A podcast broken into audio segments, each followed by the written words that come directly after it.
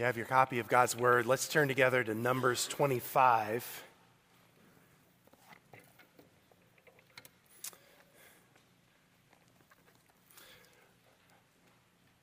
Numbers chapter 25. A couple weeks ago, I was talking to a pastor friend, and he was asking me, What was I preaching on? What was I preaching through? And I said, Well, on Sunday mornings, I'm preaching through the Gospel of John, and on Sunday nights, I and the other pastors are preaching through Numbers. He said, What?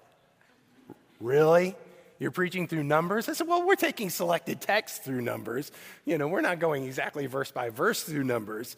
And he was like, Still, whoa, numbers. But I hope you've seen as we've worked our way through numbers how relevant it is to our life together.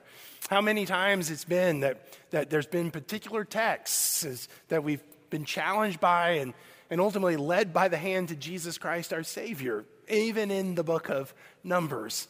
Tonight's text, especially, I think, is pertinent and germane to the Christian life because what we have here is, is a, a picture ultimately of, of what sanctification is all about. We are either killing sin or we're being killed by sin, which gives you the title kill or be killed. But in order to see that from Numbers chapter 25, we need the help of the Holy Spirit because He alone can open God's word to us in ways that no preacher can. So let's ask for his help. Would you pray with me, please? Almighty God, we do come to you tonight, the end of this day, this Lord's day, and we desire to hear the voice of the Lord again. So, Holy Spirit, we pray, come. Open your word to us that we might hear the word of the Lord tonight. Grant us this grace, we ask. We pray it in Jesus' name. Amen. So, Numbers chapter 25, beginning in verse 1.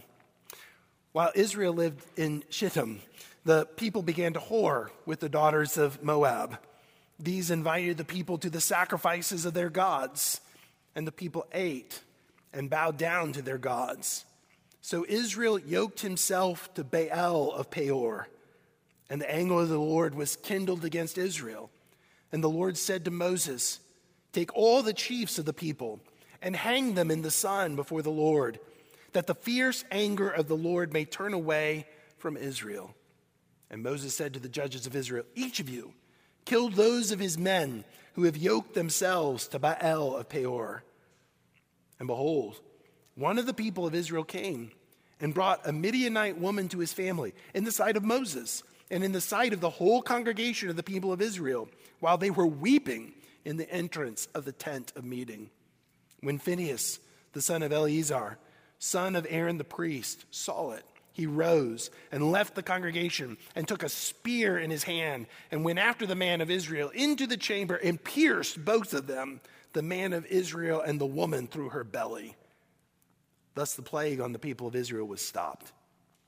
Nevertheless, those who died by the plague were 24,000. And the Lord said to Moses, Phinehas, the son of Eleazar, son of Aaron the priest, has turned back my wrath from, uh, from the people of Israel, in that he was jealous with mine jealousy among them, so that I did not consume the people of Israel in my jealousy. Therefore, say, Behold, I give to him my covenant of peace, and it shall be to him and to his descendants after him the covenant of a perpetual priesthood, because he was jealous for his God and made atonement for the people of Israel. The name of the slain man of Israel who was killed with the Midianite woman was Zimri, the son of Salu, chief of a father's house belonging to the Simeonites. And the name of the Midianite woman who was killed was Cosbi, the daughter of Zur, who was the tribal head of a father's house in Midian. And the Lord spoke to Moses, saying, Harass the Midianites and strike them down, for they have harassed you with their wiles, with which they beguiled you in the matter of Peor and in the matter of Cosbi, the daughter of the chief of Midian, their sister, who was killed on the day of the plague on account of Peor. This is the word of the Lord. Thanks be to God. You may not know the name John Owen, but I hope you do. And if you don't know his name, I, I hope you will learn his name. John Owen was one of the great English Puritans he was a supporter of Parliament and of Oliver Cromwell. He was the vice chancellor of Oxford first a Presbyterian pastor, and then he converted to Congregationalism and led his congregation towards that form of church government. He wrote many, many books. His collected works take up 23 volumes of extremely small print, in which he carefully explained and defended and applied Reformed theology to every sphere of life. And of those many books, Perhaps the most important were the books that he wrote on overcoming sin and temptation. Uh, one book in particular, The Mortification of Sin in Believers, continues in this print to this very day. And that's because Owen helps us to understand the nature of sin and the need for us as believers in Jesus Christ to put sin to death. As he memorably put it, do you mortify? Do you make it your daily work? Be always at it while you live. Cease not a day from this work. Be killing sin, or sin will be killing you. Be killing sin, or sin will be killing you. Now, Owen wasn't directly reflecting on this text when he wrote this, but he might have been, because that's exactly what this text teaches us. It teaches us that sin is always trying to kill us. It's trying, and in trying to kill us, sin has co conspirators with which it cooperates. Sin cooperates with our hearts to try to kill us because, as Jeremiah tells us, our hearts are deceitful above all things and desperately wicked. That is, our hearts lie to us. They lie to us all the time. They seek to lead us astray. And sin has a willing cooperator, co conspirator in our own hearts. Sin cooperates with the world, the world around us, to try to lead us astray. The lust of the eyes and the lust of the flesh and pride of life, they all beckon to us, seeking to lead us astray. And sin has in the world a co conspirator seeking to destroy us. Sin cooperates with the devil himself to try to kill us. The enemy of our souls who, who wanders about, prowls about like a roaring lion, he has within us a willing co conspirator called our sin, seeking to destroy us. Friends, you know, sin kills. And sin uses our hearts and the world and the devil himself to try to destroy us. I, I wonder if we really see sin that way. I wonder if we really see our, our, our corrupted selves, our, our remaining disordered desires as really all that dangerous. I wonder if we really see that, that sin is, is, is an enemy that's always looking for an opening within us, inside of us, trying to, to work against the work of the Holy Spirit. I wonder if we really see that sin is like a cancer that feeds on it, on ourselves, on all that we are, in order to, to destroy us. I suspect that for many of us, we've, we've, we've tried to make peace with our sin, with our remaining corruption. We leave it alone, it leaves us alone. Um, every once in a while, we give in to our baser desires, whether it's anger and rage or bitterness or, or, or gossip or slander or lust or whatever it may be. We give into it a little bit, we feed it a little bit, hoping that if we just give in a little bit, it'll leave us alone and we can go on our own merry way. But our text actually tells us that that's actually a prescription to death. Because sin is seeking to kill us, to destroy us so that we'll lose confidence in our God and in His grace, so that we will lose sight of our God and His glory, that we'll begin to, to doubt the very things we claim to believe. You see, sin wants to kill. That's what sin does. Now, for the past three chapters in Numbers, Numbers 22, 23, and 24, we, we've seen how Balak, who was one of the princes of the Moabites, trying to destroy Israel, you remember, he hires a false prophet a prophet named Balaam. And he brings Balaam in in order to curse the Israelites. But God intervenes and he turns all of Balaam's curses into blessings. But Balaam, the false prophet, has another strategy not one of cursing, but rather one of beguiling, one of entrapping. God will actually use that very word for what happens at Peor in, in chapter 25, verse 18. For they harassed you with their wiles, with which they beguiled you in the matter of Peor. But, but really, it wasn't simply the Midianites or the Moabites, it was Balaam who suggested this strategy. Numbers 25 doesn't tell you that explicitly, but Numbers chapter 31 does. If you were to go to Numbers 31, you would find that, that Israel takes out God's vengeance on the Midianites and the Moabites. Balaam is killed in the midst of what they of the vengeance they inflict. But unwisely, Israel decides not to eliminate the women. And, and Moses chastises them by saying, Have you uh, let all the women live? Behold, these, on Balaam's advice, caused the people of Israel to act treacherously against the Lord in the incident of Peor, so that the plague came among the congregation of the Lord. So, everything then that happens here in chapter 25 was actually based on Balaam's advice. And Balaam knew the way to destroy God's people wasn't to curse them, wasn't to attack them, rather, it was to appeal to their disordered desires, which is exactly what happens, isn't it? Look at verse 1 again, chapter 25, verse 1. While Israel lived in Shittim, the people began to whore with the daughters of Moab. These invited the people to the sacrifices of their gods, and the people ate and bowed down to their gods. And so Israel yoked himself to Baal of Peor. Now, what's described there is, is common in the ancient Near Eastern world. Many of the ancient Near Eastern gods, including Baal, were fertility gods. And the way to gain their favor was actually to enjoy uh, in, in full measure the gifts that they give, namely food and sex. And, and it's just here then that you see the evil brilliance of Balaam's strategy.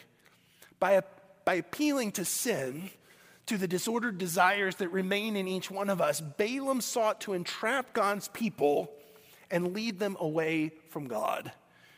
And, and really, the adultery and gluttony that Israel commits here in Numbers 25, they're simply the actions that spring out of wayward desire the, dis- the disordered desire of their hearts. The Apostle James would put it this way in the New Testament, in James chapter 1, verse 14 each person is tempted when he is lured and enticed by his own desire. Then desire, when it's conceived, gives birth to sin.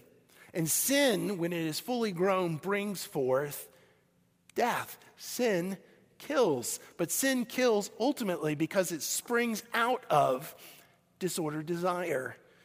The Apostle Paul in 1 Corinthians chapter 10 will actually mention this scene in Numbers 25, but he prefaces it by saying, Now these things took place as examples for us that we might not desire evil as they did. You see, we desire evil because our desires are disordered, they're wayward. Our hearts want what they want. And the problem is, is that our hearts want the lust of the flesh and the lust of the eyes and pride of life. And that's because ultimately our eye, our, our hearts, excuse me, our hearts are idol factories. I mean, that's how John Calvin put it in his Institutes. He said, From this we may gather that man's nature, so to speak, is a perpetual factory of idols. Your heart those disordered desires that are within you because of, of original sin, they're constantly making idols for themselves. And our disordered desires, as they, as they want what they want because they want it, they want what they want and they take it because they've left off trusting the God who has come to us in Jesus Christ. And we end up worshiping ourselves. Luther's language is we become curved in upon ourselves so that all we see is what we desire all we see is what we want.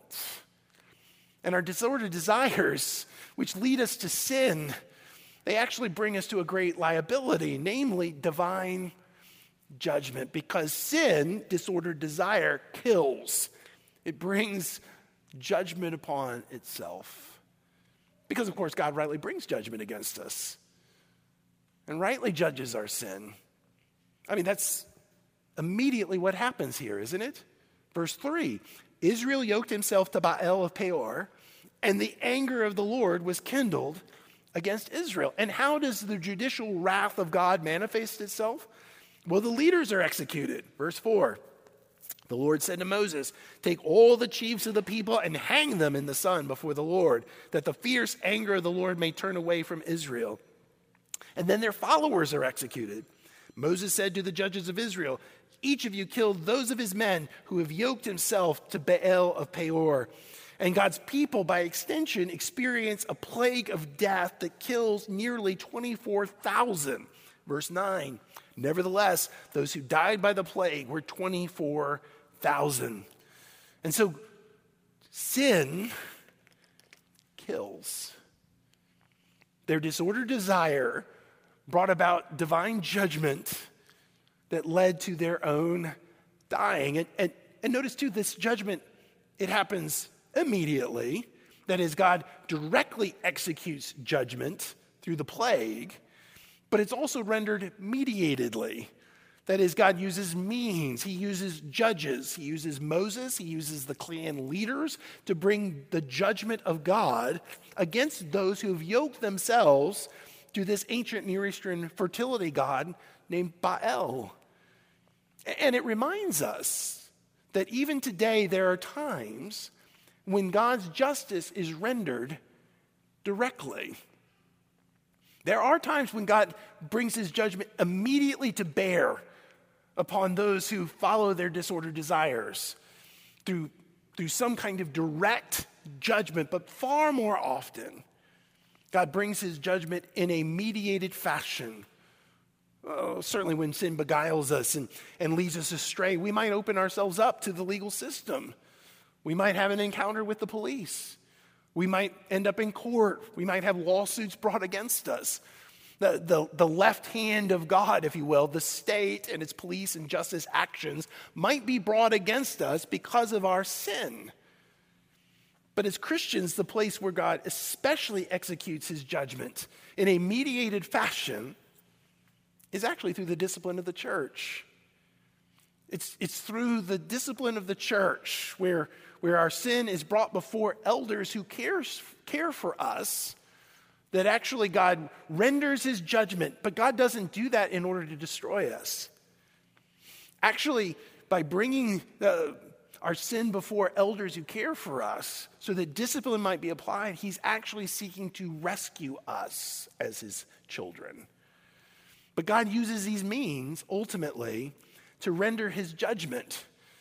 Because if if unchecked, sin will kill us. And God doesn't, doesn't want sin to kill us. In fact, what this text is ultimately calling us to is, is rather than letting sin kill us, rather it's calling us to kill sin.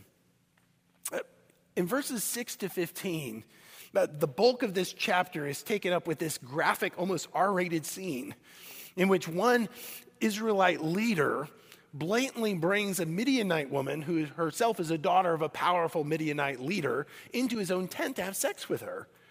And Phineas, whose name incidentally literally means the Cushite or the Negro, he, Phineas sees what's going on.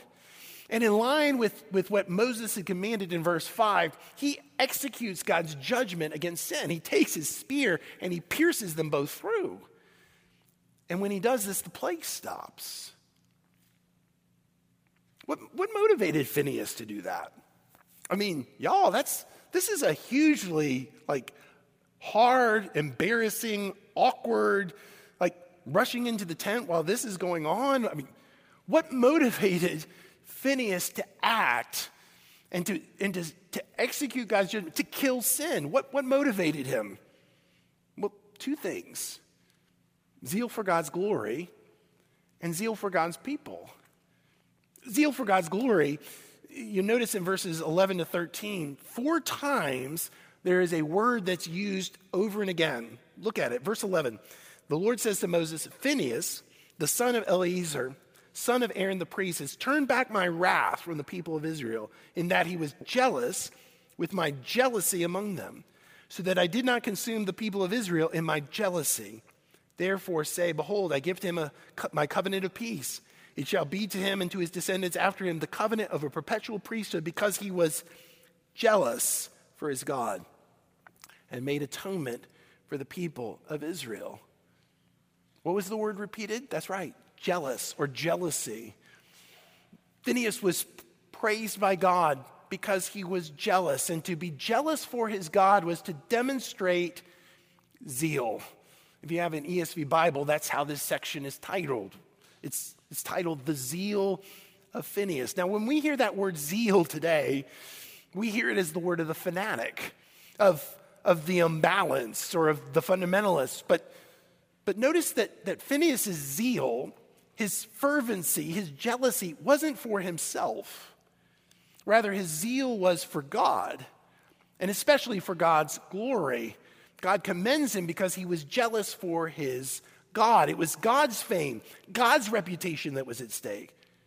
If this is how his people act, then what would the nations say? How will God's people ever carry out his mission if the nations know that they are linked together with Baal of Peor, giving themselves over to, to food and to sex? What would God, the nations say about God? I must act for God's glory. That, that's what motivated him. The New Testament speaks in just this way. The Apostle Paul in Romans 12 encourages us in a list of exhortations to be fervent in spirit and zealous for the Lord. To be fervent in spirit. To be zealous for what? Zealous for our own cause? No, zealous for God's glory. But also, Phineas was motivated to kill sin, not just because he was zealous for God's glory, but also because he was zealous for God's people. God says in verse 11, He was jealous with my jealousy among them so that I did not consume the people of Israel in my jealousy. You see, Phineas saw that sin was killing them. Sin was destroying the people. Thousands upon thousands were dying because of their disordered desire. How could he stand before God as a pastor, as a, before God as a priest, if he let this go on, if God's people were destroyed? These, these two motivations to kill sin zeal for God's glory, zeal for God's people. Friends, they're what motivate your elders to actually practice church, discipline. We don't practice church discipline because we're mean. And we don't practice church discipline because we enjoy getting involved in people's mess. We get involved in church discipline and seeking to, to, to try to woo you back so that sin doesn't kill you because we're zealous for God's glory. We're concerned of what the nations will say if they, ner- if they know what God's people really are like, if they act this way. But we're also zealous for you because we don't want you to be destroyed. We don't want you to be destroyed by your sin. We don't want you to be destroyed by your waywardness. And so we're zealous for God's glory, but we're zealous for you, God's people. That's why we, we seek to practice church discipline. But these, these motivations, they're actually they're also the motivations for killing sin in our own lives. They serve as motivations for the Christian life. I mean, when we are zealous for God's glory, that's why we discipline our hearts. That's why we discipline our minds when they seek to lead us astray. That's why we pluck out our eye and cut off our hand when our disordered desires lead us astray. It's because we do not want God's fame and glory to be harmed in any way. And we don't want God's people after us, our own children, our own grandchildren, yes, but even the people of God more generally, to bear the, the effects and the woundedness of our own sin and sinning. And so we put our sin to death. And that's why we're committed to corporate worship and the means of grace. These are the means of our spiritual preservation and perseverance. Our own confession of faith, the Westminster Confession of Faith, warns us that if we leave off the use of the ordinary means of grace, of word, sacrament, and prayer, we actually are placing ourselves in the way of danger, in the way of committing some great sin that would bring harm to God's glory and harm to God's people. And so I, as a pastor, get profoundly worried when people are missing out of the corporate worship of God's people. I, get, I, get, I don't get worried for me, I get worried for you. Because these are the means of your perseverance and your preservation. And when you're not hearing God's word preached in the context of corporate worship, and you're not participating in the sacraments of, of, remembering your baptism and participating in the Lord's Supper, and you're not participating in the common prayer of God's people, you are not using the means that God has given you to kill sin, to live for God's glory, and to live for the good of God's people. That's why, as believers, we're called to kill and not be killed. Now, the great motivation for us, ultimately, the hope that we have that, that this is actually what we're able to do, is because our lives are hidden with God in Christ. The Apostle Paul in Colossians chapter 3 will put it in just these terms when he says, If then you've been raised with Christ, seek the things that are above, where Christ is, seated at the right hand of God. Set your minds on things that are above, not on things that are on earth, for you have died, and your life is hidden with Christ in God. When Christ, who is your life, appears, then you will appear with him in glory. Put to death, therefore, what is earthly in you. Do you hear what he's saying? He's saying, because you are united to Jesus by faith, so that you're united in his dying and united in his resurrection, united in his ascension, and ultimately will be united in the last day when your body is made new. Because these things are true about you, put to death your sin. The reason why we are empowered to kill sin is because we've died with Christ. We've been raised with Christ. We actually have the power to do this, to say no to our disordered desires and to say yes to God's way. That's what we're called to. This text, Numbers 25, is profoundly practical for the Christian life. And I imagine if John Owen were here and he was reflecting on this text, he might be saying to us, Be always at this work. Be always at this work while you live. Cease not a day from this work. Be killing sin, or sin will be killing you.